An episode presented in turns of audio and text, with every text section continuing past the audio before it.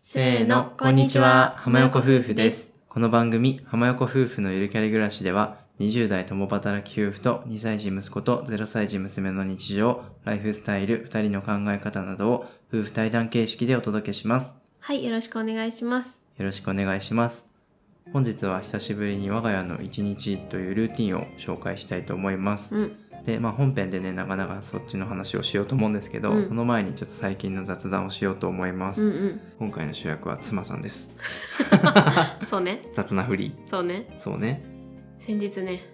親知らず抜いたんですよ。抜いたんですよ人生で初めて。ね妻さんの親知らずはねちょっとね特殊なんだよねそう、ま生え方があ、そう、まあでも別に超特殊とかではなくて、多分そういう人も結構いると思うんだけど、まあ、ほぼ見えてなくて、うん埋もれてて、なんかちょっとだけ生えてるから、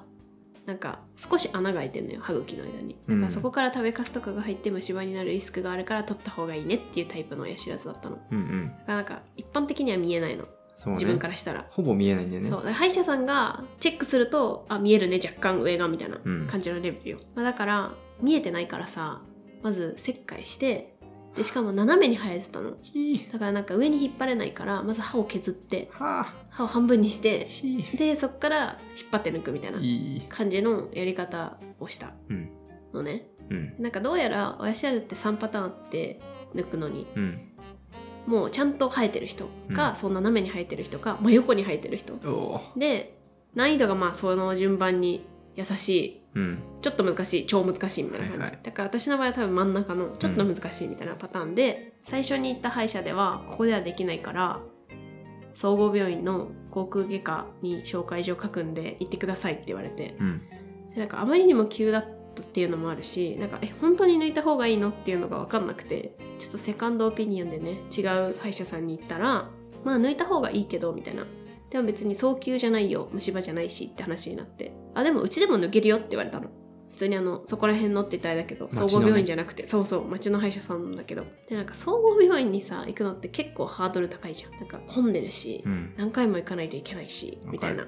でも娘さんもいるしさ一緒に行くわけにいかないからさ娘さん預けるのどうすんのとかなんかいろいろあってちょっと総合病院行くのが嫌だなって思ってたからあここで抜けるんだと思ってじゃあお願いしますって言って抜いたの、ねまあ、その日じゃないけどど 本当にあっさり予約してきてびっくりしたよそう夫さんはさなんか「え本当に抜くの?」みたいな「まだいいんじゃない?」みたいな早急じゃないのにみたいなそうめっちゃ確認されて3回ぐらいうんで私はもうなんか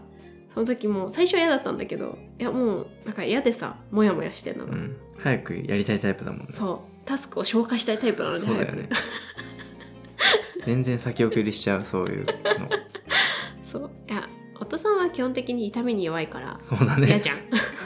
いろいろ弱いけど痛みには特にそう超弱いじゃん弱いそうなんかもうだって親知らず夫さんは3本うん抜いてんだけどなんか親知らず抜く1週間前ぐらいから「やだなぁやだ なぁ親知らずだ」とか言い始めそて超メンタル落ちてくタイプだから 抜い た前日とかもうさもう明日抜くから食べない方がいいかなそうとかって意味わかんないこと言い出すそうでも私の場合は全然大丈夫でなんか夫さんに「えそういえば明日親知らずじゃん大丈夫?」って心配されて「なんでえ心配してないのっそてうって言われて「いや余裕だよ明日抜いてくるわ」とか言ってびっくりしたわでまあ抜いてきたうんで下のさ親知らずだったからその一般的にちょっと腫れるし痛いよって言われてる親知らずだったんですけど、まあ、確かにちょっと痛いうん抜いて3日目かなそうだねなんだけどまあロキソニンもう飲んでないぐらいに痛みはなくなったけど、まあ、若干痛いで若干腫れてるよねなんかすっごい腫れてるわけじゃないけどなんかちょっとおたふくっぽいというかう、んあよく見ると左右のこの膨らみ違うなみたいな感じだけど全然抜けたうんよかっすごいたまあ注射で抜いてそうだうねんいやーねいや自分もさ1月に抜いたけどさ、うもんうほんとずっとうだうだやだやだ言っててさ言ってた抜いた後も「いや痛い痛い」とか言って さ「いや今日何も食べられない」みたいな 「ちょっともう無理だわ痛いからちょっと寝かせて」みたいな 被害者ぶってたけどさ妻さん全然ピンピンしててさやっぱ出産乗り越えた女性は強いわって思いましたまるそうなんか親知らず痛いわって思ってたけどいやなんかその時娘さん抱っこしててさ「いやこの子出てきたんだよな」みたいな親知らず抜くよりこっちの方が絶対痛かったよないろいろと思ってまあなんいやか無痛だったからそこは痛くなかったけどその後のいろいろとか痛いじゃん確かにだからなんかいや余裕だろうと思って、また咲く方が痛いよなそうで言い聞かせたら全然大丈夫だったよはいまあでもねよかったね抜けて抜けてよかったすっきりしたっていう話ですはい、はいまあ親知らず抜くのはね怖いと思いますけうど、ん意外となんとかなるのでうん大丈夫ですそうお父さんに言われて世の中の大半の人が抜いてるよって言われてそれ、ね確かにって思った自分ずっとそう言い聞かせてたからそうなるほどね 今も同時同時にみんな親知らず抜いてる人は世界中にいるから大丈夫なるほどねそ うまあ珍しいことじゃないよってことねそうそうまあそうかもはいです、はいでは本編に入っていきたいと思いますぜひ最後までお聞きください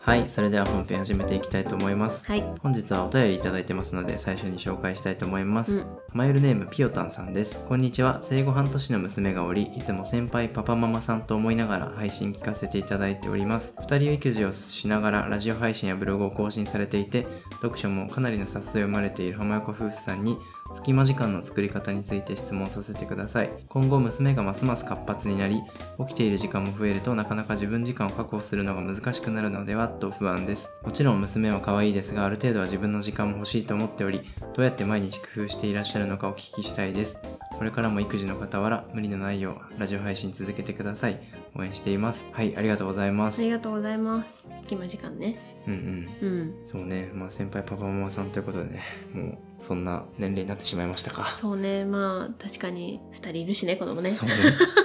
まだ全然ねこっちとしてはうん先輩と名乗れるほどのね,、そうねものではなくてまだなんか日々私たちもね試行錯誤中そう本当そうねなんですけけどね、まあでも確かにこのラジオとかもねなんとか週1更新しているし、うん、うんまあ、子供2人いながらね隙間時間見つけてやってるので、うんまあ、どういうスケジュールでいつもやってて、まあ、この時間ちょっと工夫してますみたいなことうがんうんうんあればその都度話しながら今のルーティンを話していこうかなと思っています。うんはい、で前提としてまずこの放送収録時点では子供が息子さんが2歳3ヶ月で、うん娘さんが生後6ヶう月、んで2人とも育休中でうす。んうんなのでまあ仕事は今してないよということですうんね。そうねただこれが配信される頃には夫さんが復帰してい ます。およよよよきつい。なんならもうすぐ本当に復帰なのでねそうねちょっと今ドタバタしてるんですけど、う二んうん人とも育休というねちょっと特殊なケースというか恵まれてるねありがたいケースかもしれないんですけどそうねまあ、その中でもちょっとどういうルーティンで過ごしてるかをお話ししたいと思います。うん、あとこのスケジュールはちょっとまだ息子さんがさベビーベッドで寝てた時のスケジュールだからまた今は本当にちょっと違うんですけど2週間前ぐらいまではこういう感じでしたっていうのをご紹介したいそうねで、すまあ、最近ちょっとキッズベッドに移ってねそう寝なくなっちゃってるのでそうそうそう寝てた頃の話なそのうでそうまたちょっとキッズベッドに移行した後の話は落ち着いたらご紹介したいなと思います、はいろいろね大変なんででまあルーティンですねまず朝起きますとうん、で朝は早起きしたいと思いつつ、うん息子さんがねなんか最近起きちゃうのでそう朝にね5時半から6時半の間にベビーベッドで息子さんが「父さん来てママ」とか言って呼び始めるんですようんだからまあずっと叫ばれててもこっちも寝れないからベッドに連れてくるそうね、まあそこでね起きちゃえばいいんだけどなんか息子さんと一緒に起きると結局さ自分のこと何もできないからわさかるもうちょっとうだうだするかそうと思 って眠いししかも5時半とかだとちょっと早すぎてさ眠いんよ、だから6時半ぐらいだったらまあまあ起きるかみたいなたまにあるんだけど5時台とかだとちょっとまだ寝かしてくれってなってうん、でも結局寝れないんだけど息子さんがなんか一人で喋ったりとかそうねなんか夫さんの上に乗ってうん、なんか遊んだりとか、まあとりあえず寝ないんです けどまあとりあえず、ダラダラしてねる、ベッドで7時ぐらいまでねうだうだしてますそうで、まあ、8時半からだいたい保育園に行ってるから、うんちょっと逆算すると7時ぐらいに起きなきゃということで、うん7時に起き、うんで、まあ、妻さんは娘さん授乳して、うんでもその間に息子さんを着替えさせたりとか朝ごはんの準備をしてる感じですね。そうだねでまあ8時ぐらいにみんなでご飯食べてう、んでそっから息子さんの保育園準備、うん歯磨いたりとかまあなんか日焼け止め塗ったり靴下履いたりとかまああるじゃないですかこまごまでもう片方が朝ごはんの片付けをしながらまあ8時半には行ってらっしゃいとうん、大体夫さんが息子さんを連れてってくれるそうだね。よねうん、で私が大体掃除してるうん、感じ、そうだね。うん、なのでまあ家に帰ってくるのは9時ぐらいだから、うんそこまではもう本当に自分のことをする余裕は特になくてそうね本当に着替えさせてご飯食べて保育園に送り届けるうんで帰ってくるで9時からちょっとフリーになるみたいなうんイメージです。そうだねでまあこっから割と息子さんが帰ってくる3時半まではまあ娘さんいるけど割と自分のやりたいこともできる時間うんかなと思そうだねでまあ大体日によってうん何をするかは違って、ううん多いのが病院うんうんそれ な娘さんのねちょっと病院とうか行んったり、うん自分たちの歯医者行ったりとか、うんうん美容院行ったりとか、うんそういうちょっとした予定が入ってたりとか、うんまああとは土日に息子さんがいるから買い物が大変だから、うん割と平日に買い物行く時はそうだねそういう平日の保育園送った後に一緒に妻さんとみんなでね3人で買い物に行ったりします、うんあと夫さんは結構ジム行ったりもするからジム行くのもこの時間そうねかな午前中というか、うんまあ、平日の昼間というかでまあなんかそういういろいろこまごまやりつつ、まあ、家にいたら私は結構掃除したりしてるうんうん最近掃除が趣味なんで、そ うだねだからあんまり午前中はラジオとか読書とかはしてないかも結構活動してる気がしない、そうだその自分ねたちの隙間時間といってもうんうんまあ合間合間にその娘さんの授乳とかうん最近はちょっと離乳食始まったから離乳食したりとかはしてるんですけどっていう感じ、そうだね、うんまあでまあ本当に12時とか12時半とかに2人で勝手にご飯作ってうん一緒に食べてます、うん、たまに外に食べに行くかな、たまにね、うん、まあでもここら辺のもうなんていうの近所のご飯屋さん行き尽くしちゃってそうなんだよねあんまりここめっちゃ行きたいみたいなのがなくてたまにこれ食べたいねみたいななるとなんかそば食べたいねとかあるじゃないですかそういう時にまあ行くかみたいなうんって行くことはあるけど、まあ、基本家で食べることの方が多いかなそうねうんうんでご飯食べ終わったらちょっと本読んで昼寝みたいな感じが多い、うんそうねうん、だからここでちょっと読書をすることがある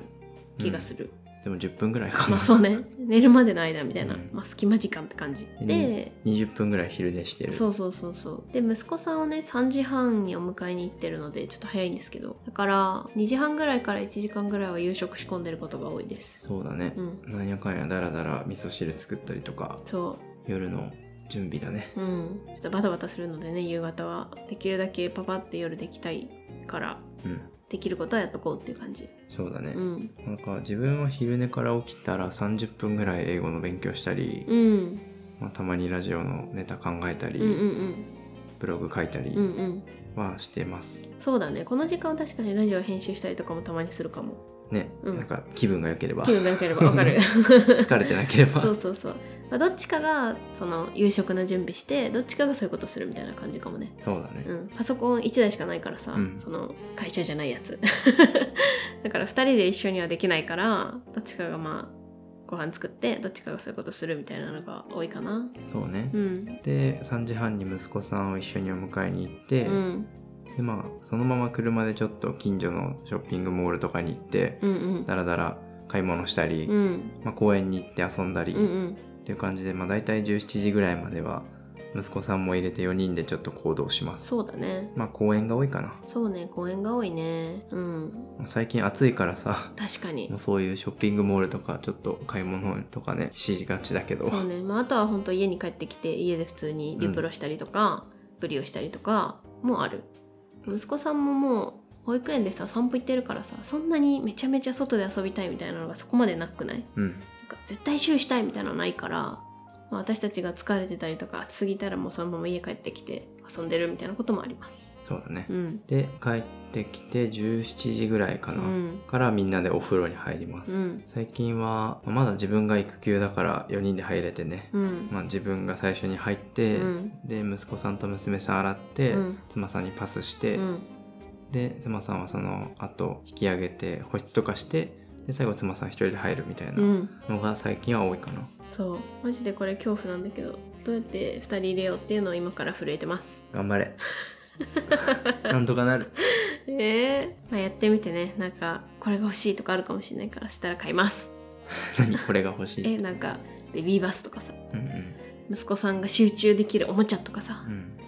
ちょっと今そんなないじゃんおもちゃだからちょっとそこら辺は試行錯誤する予定ですうん、うんそうだね、まあ、最近ちょっと暑すぎてシャワーが多いかな多いねちょっと湯船に入れなすぎて、まあうんシャワーの方がパパって浴びれるから楽なんだけどそうねでもシャワーの場合は湯ワンオペ無理じゃないって思ってるからうんまたお風呂に戻る気がするけど、そうだねまあそんな感じですねうんでまあお風呂から出て、まあ、この頃ちょっと子供が機嫌悪いからそれ18時ぐらいってなんか夕方でね、うん疲れてるのか知らんけど2人とも泣き叫んでたりとか、うんなんか1人を構うとうん もう1人がそれで不機嫌になって、連鎖ですげえ暴れてるみたいなまあ18時台は基本的に泣いてない時ない、うんずっと泣き声聞こえてるわかる大体さ私がお風呂入ってる時ぐらいからさそう泣き始めて、うんあ泣いてんなって思いながらお風呂入ってて出て「大丈夫?」って声かけて「泣き止まないよ」って私が言って て早く出てきてそうそうそう。っていうカオスな感じででまあ私が上がって18時過ぎから、まあ、どっちかが夕食の仕上げするみたいなでどっちかが子供の相手するみたいな感じだよねうんうんそうねあんまり当番は決まってないねそ気うだね分でそうその日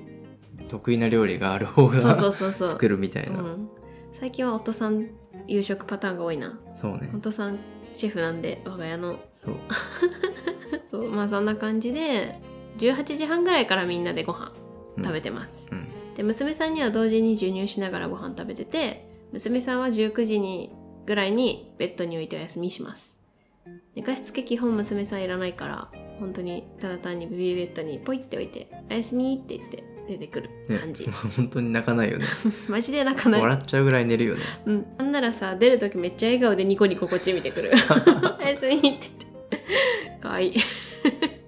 そうね娘さんは今んとこ困ってないよね夜困っ泣きてとかないでもまあこの時期さ息子さんも困ってなかったんだよ、うんだからまあ時期的なものかなと思うんですけど、まあ、今は息子さんが大変だから娘さんが楽でめちゃめちゃ助かってますう、ん、で息子さん寝る準備に入るじゃんうんうん歯磨きしたりパジャマ着替えたりでまあ絵本読んで就寝みたいな感じなんですけど20時ぐらいにね息子さんをベビーベッドに置きに行ってうん「おやすみ」って言ってうん寝るそうだね前は今まではそれでよかったのに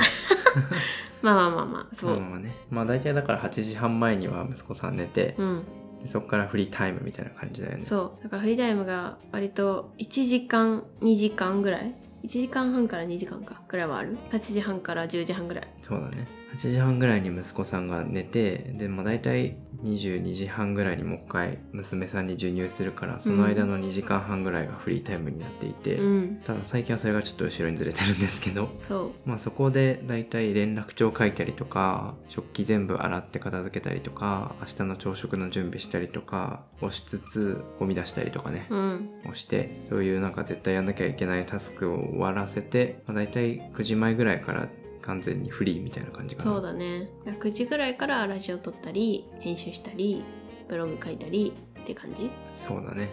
まさに今9時14分ですけどああもうぴったりじゃんぴったりラジオを今この時間に撮っておりますそうそうそうだから大体ラジオはもう夜しか撮ってないねそうねうんでまあ10時ぐらいにさ娘さんを一旦起こしてこっちに連れてくるんですけどリビングにでそっから30分ぐらいとか本読んだりとかするかなそうねうんそまあう、日によってストレッチしたり、うんうんうんなんかヨガしたり、あそうね読書したりう、んうんそうんアニメ見たり、ううんうんうんそこら辺は適当にそう自分が好きなことしてるねそうねうんまあだから21時から22時の間がラジオブログとかそういう感じでそれ以降は読書とかまあちょっと自分の好きなことやってるっていう感じうんで、まあ、23時過ぎとか半前ぐらいには寝るうんっていうのが一日の流れですね。はいうん、でまあこうしてみるとさ一日中さドタバタ過ごしてるというか、うん二2人育休のくせに 割とねやっぱ子供が2人いると保育園に送ったり迎えたりまあ娘さんの授乳したりでもう17時から20時半とかはさ本当息つく間もないほどさもう風呂入れてご飯食べさせてみたいなそう、で寝かせてみたいな感じでね、ここら辺は本当にフリータイムが取れないので、うん、私たちがまあ本を読んだりとかラジオ撮ったりとかブログ書いたりしてるのは本当に夜の2人が寝た時間うん、と、まあ、保育園に今は行ってるので息子さんが行ってる間のそのちょっと家事に追われてない30分ぐらいがメインかなと思います。そうだね。まあ、今後さ、夫さんが復帰したら、昼間はほぼうん夫さんは時間ないわけだし、まあ、そうすると多分私がやらなきゃいけないことも増えるから、まあ、ますますそういうラジオとかブログ書いたりとか読書したりするのは夜かなって感じだよね。そうだね、うん、でまあこのラジオに関してはまあ収録が一番大変でそうね。収録はやっぱり30分から1時間ぐらいさ、うんちゃんとまとまった時間を確保しないといけなくて、うん、そうすると子供2人が絶対寝てないと無理無理だね。なので、まあ、そうすると夜しか撮れないんですようね、ん、ただ一方編集とか、まあ、あとラジオのネタ考えたりとか、うん、うん、そういうのはまあ隙間時間にできるから、うん、まうんあ、、自分はたまにそのジムに行ってる最中とか、うん、うん、そういった時に思い出したのをメモしたりとうか、ん、うん。あと編集は本当に隙間時間だよね。そうだね10分ずつ毎日やるとかそういうのはあるねうんちょっと今娘さんが寝てるからこの10分やろうとかうんはあるかも、ほんとちりつもで編集してたりとそうだかねはするかな、うんうんうんまあ、あと最近ノート書き始めたって言ってますけど、それもアイデアとかはまあ歩いてる時とか そういう隙間時間とかに本当に書いて、うんでなんか夜一気に今音声入力で書いてるんですけうど、んうん音声でバーって書いてでなんか次の日に仕上げてみたいなルーティンで書いてたりして、うんまあ、そういう風に机に座らなきゃいけない時間にしかできないことは夜やってそれ以外なんかアイデア出したりとかちょっとしたメモをしたりノート取ったりとかそういうのは隙間時間にやるみたいな感じでやってます。そうだねあとさ夫さんがよくやってていいなって思うのはさご飯作ったりしてる時とか結構聞いてないいろいろニュース聞いたりとかそうだね。そういう使い方うまいなって私は実は思ってるあ、そうなんだ。そうなんか私ね集中できないタイプというかなんかながらであんまり聞けないのうん。料理する時は何も考えずやりたいタイプで、うん。だからなんかあんまりニュース聞いたりとかラジオ聞いたりとかしないタイプなんですけど夫さんは結構そういうのやっててだからそういうのが好きな方とかハマる方はすごいいいんじゃないかなって思うそうね。うまん、あ自分は本当このラジオを聞くのはジムの時で、うんまあ、あと朝起きて朝食準備しながらとりあえず英語リスニングしながらうんブツブツ言ったりとか、まあ、英語のリスニングは息子さんの保育園に送って帰りの車で聞いたりとか、うんそういう感じでちょっと時間をとってますねやっぱり座って勉強する時間とかさ、うんうん座って1時間本読む時間とかがどんどん削られてきうて、んそうやっねぱまとまった時間が取れないから、うんどういう時にね、うん自分の隙間時間に何が当てはまるかみたいなのうんはうんうんうん割と考えながらやってるかもしれないですそうだね私もだからそれで言ったら授乳時間に本読むとか、うん授乳時間にちょっとフランス語勉強するとかそういうのやってるかもうんどうせ授乳時間って何もできない座ってるだけだからさ、うん何かしようみたいななんかそういうまあ何かしつつ何かやるみたいなのは心がけてるかも なんかぼーっとインスタ見てるとかはあんましない気がするそうだねうんなのでやっぱりその自分時間を作るのは確実に難しくなるとは思うんですよね。うんそれはもう間違いない事実でそうね絶対独身の時とうか、んまあ、夫婦2人の時の方が全然自由時間はあったんですけどあるねでもまあ子供が2人いたからとて、うん絶対その時間がゼロになるわけではなくて、そうねまあ、工夫次第とかでなんとかなる範囲なのかなと思うので、そこまで心配しすぎなくてもいいのかなとは思います。うんあとさ土日とかは結構私たちもちょっと今30分交代にしないとかたまにやらないそうね例えば娘さんが寝てて私たちの場合2人いるからさちょっと2人で1人見るの大変だからさ例えば娘さんが寝てて息子さんだけ起きてて息子さんが遊びたい時にじゃあ30分遊ぶから30分ちょっと勉強していいとか30分ちょっと料理していいとかそういうなんだろうお互いのリフレッシュになるようなことうんとかを、まあ土日、まあ、今はちょっと育休中だからさそういうの平日できる時もあるけど、まあ、基本はでも息子さんが保育園に行ってない土日とかはそういうことやったりもするそうねから、まあ、そういう感じでパートナーの方と協力して隙間時間というか自分時間を作るのはいいかもしれない、うんうん、あと息子さんが一人だった時は結構うまくスケジュール化してお昼寝の時間とかを頑張ってこう確保して確保というか何で言うんだかななんかちゃんとさせて、まあ、お昼寝してる間って結構自由時間じゃないですか親はだからなんかそこをうまくやってたかもちょっと今はさ2人いると同じ時間帯に2人が寝てくれて結構奇跡に近かったりするからさなかなかうまくできないんですけど1人だったら例えばなんか息子さんの場合は外にベビーカーで連れてったら結構寝るタイプだったからお昼に合わせて外行ってそのまま玄関に置いてとかやってたうんから、なんかそういうちょっとした工夫とかもできるかなと思ったりもしますまあ生後半年ってことは娘さんとほぼ一緒だからさこれから本当に動き回ったりとかさ目が離せなくなって大変な時期に入ってくるうんと思うんですけどまあでもなんだかんだ夫さんが言ったように自分時間は作れる気がするうんうんまあ、あとちょっと話してて大事だなと思ったのは、まあ、ある程度ルーティンを作るというか、うんうんこの時間これやろうとか、うんまうんあ、それに合わせてその子供たちのルーティンもちゃんと決めておいて、うんうんで本当に夜寝かせられるかうんうんとか昼寝をちゃんとしてくれるかとか、そういったところはやっぱり重要なのかなと思って。そうねその親の心のゆとりをゲットするにうは、ん子供が寝るっていうのが一番重要なファクターだと思ってい て確か にだからまあそこの寝かしつけのねコツとかそういったところはやっぱりちゃんと調べて本当に実践するのが一番自分時間を確保できる近道なのかなとは思いました。うん、今本当に実感してる息子さんがさベビーベッドじゃなくなってさなかなか寝なくなってそうすることによって私たちの時間が少なくなってるじゃん、うん、まあ、今は本当しょうがないなと思っているんですけどまあその前のベビーベッドでさっと寝てくれた時と比べたら全然違うなと思って、うんだから一人で寝てくれるようになってくれたらいいなとは思うんですけどそうだまねあでもやっぱそこって大事だなって本当思うな、うんうん、私たちもねまだ試行錯誤中でまたちょっとね頑張んないといけないんですけど頑張りましょうねはい まあちょっともうすぐ仕事復帰なので妻さんまがあワンオペ頑張ってくださいそうねちょっとワンオペについてもまあね世の中の方結構ワンオペされてる方多いと思うんでむしろ私が聞きたいぐらいなんですけどちょっとまあワンオペやって気づきとかがあったらまたシェアしたいなと思いますそうね、うんまあ、これがね本当に2人復帰するね来年とか本当に怖いよねもう想像したくないもん 2人仕事をさ,、まあ、さずっと共働き夫婦って言ってるけどさ、うんまあ、共働き夫婦だけど今2人とも休んでるじゃん、そうやなこれがいつかね本当に共働き夫婦にね来年になるからもう一そう回、ね一回なったけど、うんまた育休に入ったから、うんその時ちょっとうまく回るか本当に高校期待とい うことでいやほんとそれよだって子供想像したくない子供2人いるのにさ、うん2人とも働いてたら超大変だよねどうなってんだろうねね世の中の人はねそ本れ当に不思議なんだけどだって帰ってきてご飯作るとか不可能じゃないどうなってんの ねはいはいっていう話でしたでした、んはいピオタンさんお便りありがとうございましあたりがとうございました無理せずお互い楽しく育児しましょうはいはい、では締めたいと思います。で最後にちょっともう一回宣伝なんですけど、最近ノートを始めてます。うんでちょっと毎週1回ぐらい更新したいなと思ってますのでまだ見てない方はぜひリンクから見てみてください、うんはい浜横夫婦のゆるキャリ暮らし今回の放送は以上です各種ポッドキャストなどで配信していますぜひ登録フォローよろしくお願いしますまたお便りやプロフィール欄のリンクから送っていただけますコメントや感想メッセージお待ちしておりますでは最後まで聞いていただいてありがとうございましたまた次回の放送でお会いしましょうありがとうございました